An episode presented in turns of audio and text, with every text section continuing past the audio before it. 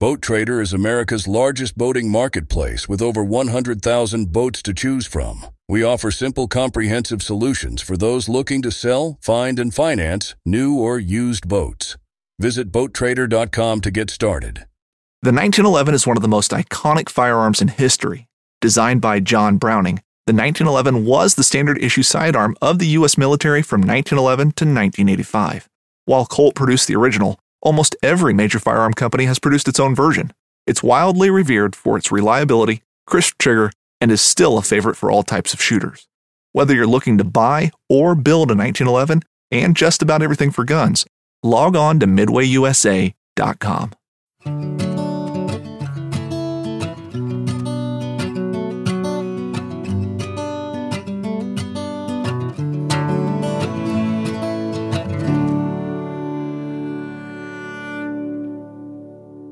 Hi, welcome to episode four of the Ron Spomer Outdoors podcast.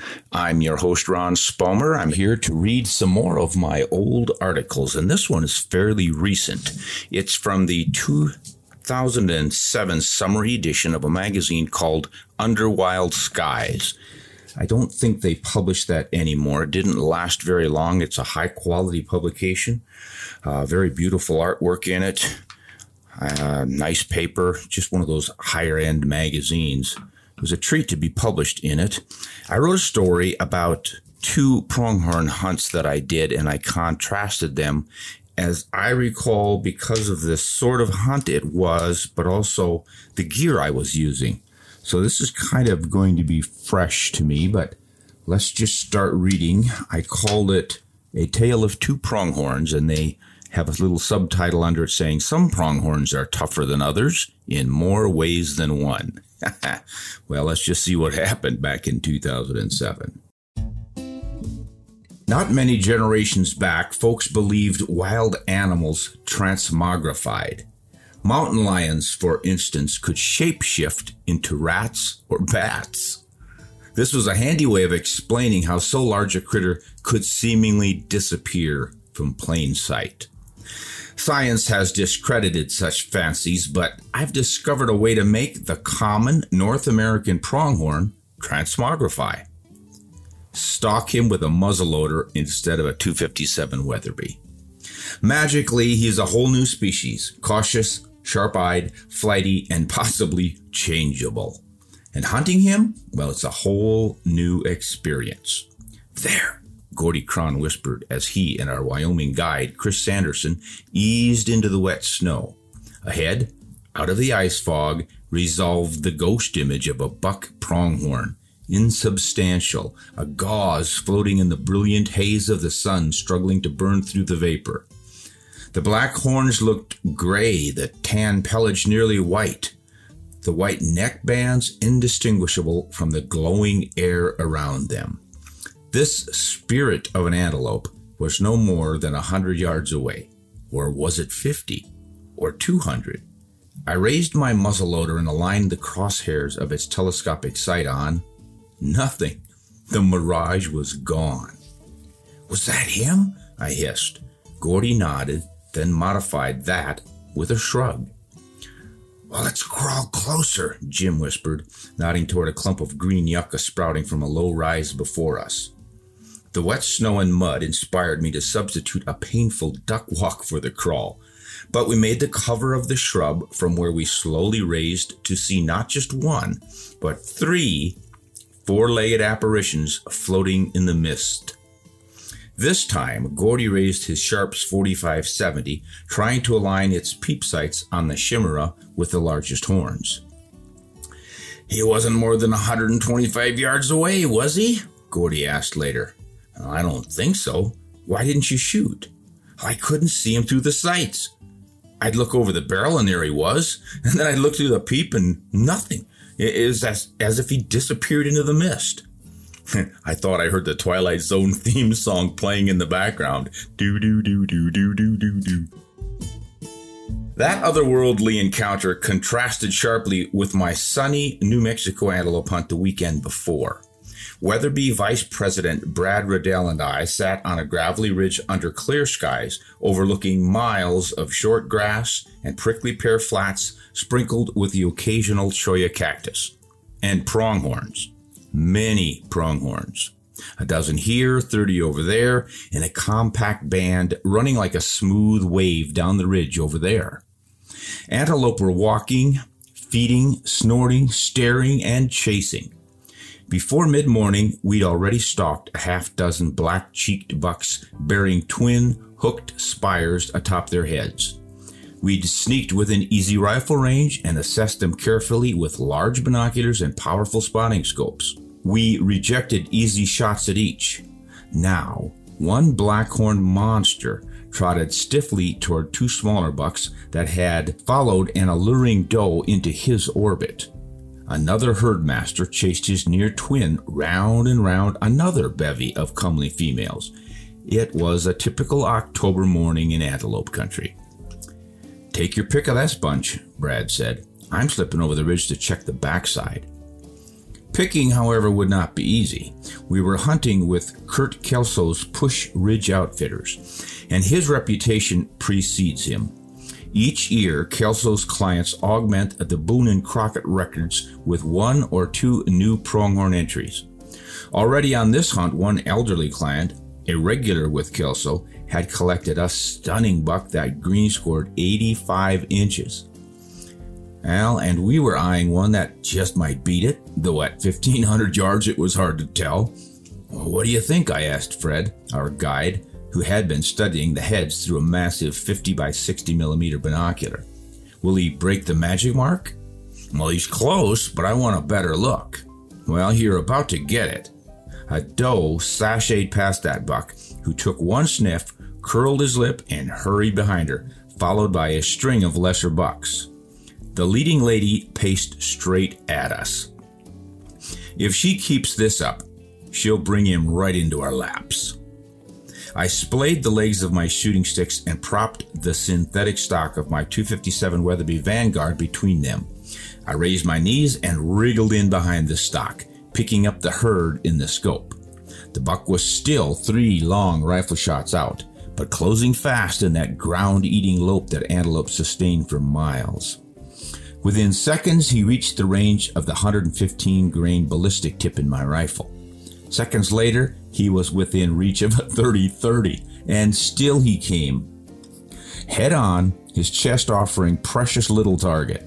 Finally, inside of a hundred yards, his lady friend turned right and stepped lively, leading her suitor single file, broadside, right past our guns. I've studied antelope horn size and configuration for 30 years. I estimated this one wouldn't tape 85 inches, but close. I deferred to my guide. Fred? 83. He might make 85, but I wouldn't swear to it. No, he's a solid 83. You know, I watched this splendid buck prance away wondering if I was making a big mistake. Probably. I can't believe you passed up that one, Brad said as he sauntered back. I watched the whole thing and I expected to see him hit the dirt. Most guys would sell their firstborn for a buck like that. If I'd known you were going to let him walk, I'd have taken the shot. Eh, I'm sorry, Brad, but look at it this way. We had him dead to rights. He's still out there, and now we get to scour for a few bigger ones in miles of God's country looking for something even bigger. I only half believed myself, but scour we did, striding the high plains, spotting and stalking buck after buck, looking for the rare gem with horns hooked past 16 inches and prongs exceeding 6 inches. We rejected a half dozen 15 inch bucks. We could afford to do this for several reasons. First, we were hunting private property close to all but Push Ridge Outfitters clients. Second, relatively mild winters on these southern plains have helped bucks grow huge horns. Third, our flat shooting sub MOA Weatherby Magnum rifles could reach out and smack a cantaloupe at 400 yards with nearly a dead on hold. In stark contrast, brutal winters in Wyoming's Laramie River uplands limit horn growth. From what we've seen, the best bucks in this harsher environment top out at 13 inches. The odd one might make 14. None looked eager to let us maneuver within 150 yards, yet our Cabela's rolling block centerfire 4570s and inline muzzleloaders limited effective shooting range to roughly that distance. There they are, up the head of that draw, Jim pointed out. How'd they get way up there already? I asked. The fog had lifted to uncover a winter wonderland, a dwarf forest smothered in white. Walking over it was the visual equivalent of flying low over a cedar forest until we saw antelope towering over the highest shrubs. More crouching, watching, glassing, conferring, crawling. Back down the hill, into a draw, around a ridge, up an arroyo. Pronghorns crossed in front, angled in front of the side, approached from the back. Coyote tracks began melting in the warm sunlight. Mud clung to boots and knees. There had been no mud back in New Mexico, just short grass and dust and easy pickings. After one day of searching for the ultimate buck, Brad and I lowered our standards. The entire rifle season is only three days long, and other hunters had been steadily reducing our options. Two bona fide B&C animals had been collected. Coolers were rapidly filled with tender chops. You should consider that Chernobyl buck, Kurt has suggested the night before. This was a wary buck several hunters had glassed and passed, us included. Its horns, instead of curling backward above the prongs, drooped sharply forward as if they'd suffered a nuclear meltdown. He's hard to judge, but I've been watching him and I'd guess he'll push 16 inches. Well, he did. Brad, Fred, and I were still hiking, glassing, and hoping for that breathtaker buck on Sunday morning when Chernobyl walked nonchalantly over a ridge, spotting us a second too late. It's Chernobyl, Brad hissed. Take him. This time, I sat instead of hesitating. I leveled the rifle instead of the spotting scope, steadied the reticle on the buck's neck, and threw the switch. Instantly dead, and consequently delicious. The steaks from that buck, rested and alarmed, were so tender, so sweet that even my usually finicky stepdaughters asked for more. Not so the Wyoming buck. It was smaller, possibly younger than the New Mexico buck, though that was hard to judge. After full maturity at age three, pronghorns show little correlation between horn size and age. By its behavior, my Wyoming buck suggested fairly high status, thus maturity. He controlled, or at least attempted to control, a huge congregation of does and smaller bucks on a vast flat that spread down to an irrigation reservoir. Look at all of them down there, our guide pointed out. No cover for a stalk. Well, true, but there was room for a, nudge. Our plan evolved over the course of two days as we danced around the edges of that herd, hoping they'd browse close enough to rough country to permit a stalk. Well, what if I, I nudged them like this? Jim suggested. You guys get as close as you can down that draw and along that ridge there and wait. I'll walk way around along the shore. They should come this way. If not close enough for a shot, at least they'll be in rougher country. Well, Gordy took the high ground. I sat against the sage in a low swale. The antelope swarmed over a ridge between us. I targeted the trailing buck, lobbing a big slug in an arcing trajectory I judged should score. Well, it did, but you couldn't tell by the buck's response. He merely slowed, stopped, and stared after his harem. Gordy contributed a 300 grain 45 slug. You'd think such mass would terminate a 110 pound antelope quickly. Well, you'd think wrong. The buck was still standing when I fired a second time. All three shots penetrated the lungs, but one had angled through the paunch. Well, the result was flavor too often associated with antelope. Bad.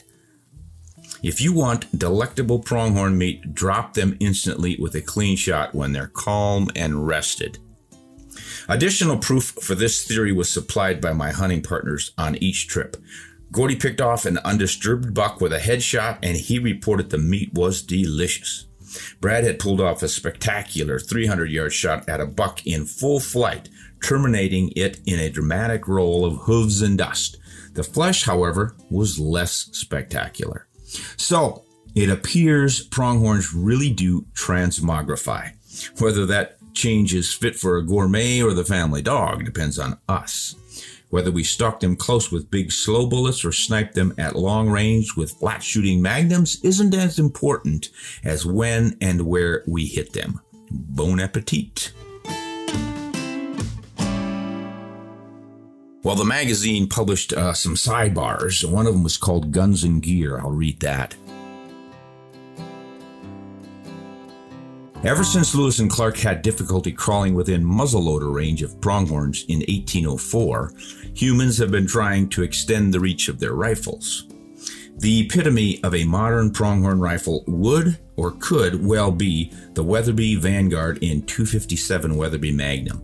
It throws a 115 grain bullet 3,400 feet per second. Sight that 2.6 inches high at 100 yards, and it will be less than 4 inches high at about 140 yards, dead on at 300 yards, and just 8 inches low at 400. That's a lot of reach. If you prefer a stalking challenge, go the muzzleloader route or a 4570, where 200 yards is a long shot. Gordy's 1874 Sharps from Cabela's spit a 400 grain flat nose at 1800 feet per second. Sighted dead on at 100 yards, the slug plummeted 14 inches by 200 yards. The 250 grain TC Shockwave Sabot I fired from my 50 caliber Cabela's muzzleloader at 2,000 feet per second, well, it struck 11 inches low at 200 yards. Pronghorn are abundant and easily found, so play the game any way you see fit. But for gourmet quality, take one that is relaxed and hasn't been running. Well, that's the way pronghorn hunting was back in 2006 or 7 when I made those hunts and wrote that article. But man, it's gotten a lot tougher these days. I haven't drawn a pronghorn tag now for quite a while. Uh, made a hunt in New Mexico last year with uh, Gunwerks fellas and their superb rifles and really modernized, elaborate scopes and rangefinders and all the rest of that long range stuff that has really changed hunting at long distances for pronghorn. But for me, it's still the thrill of the stalk, whether I'm using that long range rifle or a short range tool like a muzzleloader. It's just a treat to get out there in that wide open country, smell that sagebrush, see that yellow grass and just feel the, the wide expanse of America's great West and hunt one of our finest rifle quarry, the pronghorn antelope, fastest animal in North America. And unlike what you often hear, I think some of the best venison that's out there. Treat it right, shoot one that's undisturbed, get that hide off, clean him up put him on ice quickly, and it is tender and delicious. We have probably more antelope fans around this family than any other, and that includes bighorn sheep. That's a wrap for now. Thank you for listening. If you'd like to hear more tales and adventures, check out my weekly podcast episodes on your favorite podcatcher or at ronspomeroutdoors.com, where you can also find hundreds of articles, photos, and videos on hunting, conservation, natural history, guns, ammo, ballistics, and optics. You can also find me on YouTube by searching for Ron Spomer Outdoors. Until next time, this is Ron Spomer wishing you safe, satisfying, and joyous adventures afield while you hunt honest and shoot straight.